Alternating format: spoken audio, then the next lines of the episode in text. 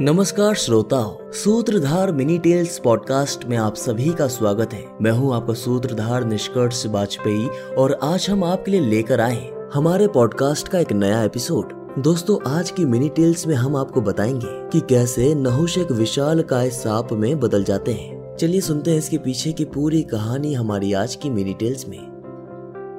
इंद्र का पद पाने के बाद नहुष का मन घमंड से भर गया।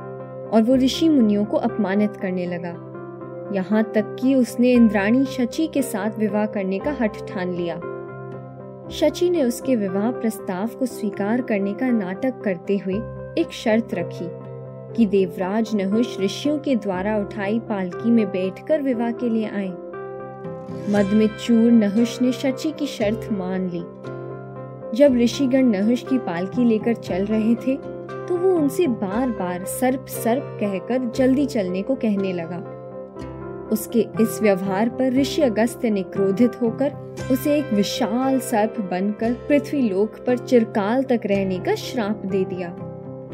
इस प्रकार नहुष के पतन के बाद ऋषियों ने इंद्र को पुनः उनके सिंहासन पर स्थापित कर दिया। दोस्तों, हमें आशा है कि आपको हमारी आज की कहानी पसंद आई होगी। सूत्रधार मिनी टेल्स पॉडकास्ट के अगले एपिसोड में आप सुनेंगे नहुष के उद्धार की कहानी और जानेंगे कि आखिर युधिष्ठिर ने उनको कैसे बचाया था।